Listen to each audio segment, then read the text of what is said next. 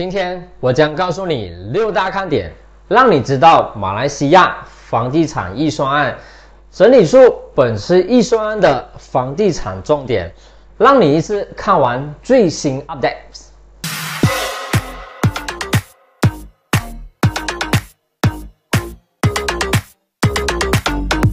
一，先租后买。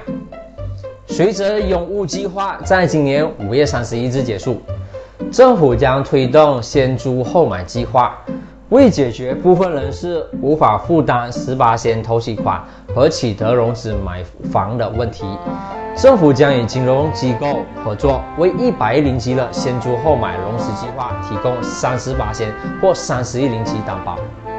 新计划将会允许首次购物者在五年内租在最高房价。五十万零级的房屋，随后可以选择以租贷合约所注明的价格购买。政府将赦免在这项计划下所有在发展商和金融机构以及金融机构和买家之间的转移程序印花税。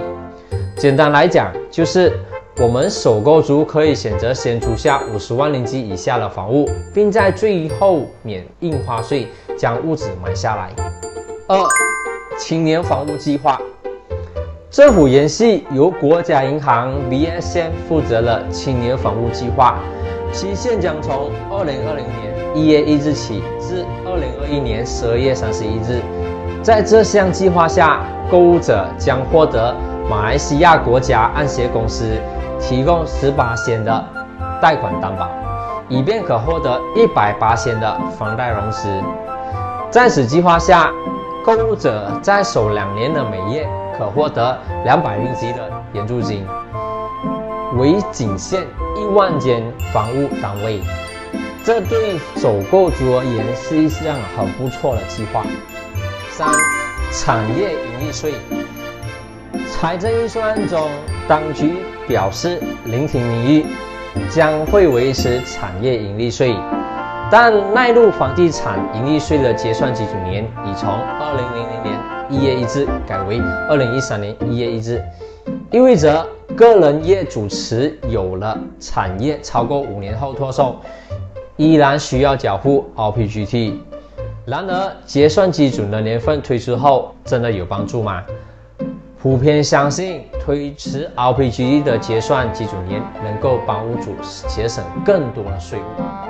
自外国人购房，政府宣布外国人在城市地区买房的门槛将从一百万零级减至六十万零级。这一个是在鼓励外国人在本地置产，解决市面上的代销房产。此外，政府将在投资吉隆坡机构之中，为中国投资设立特别的轨道。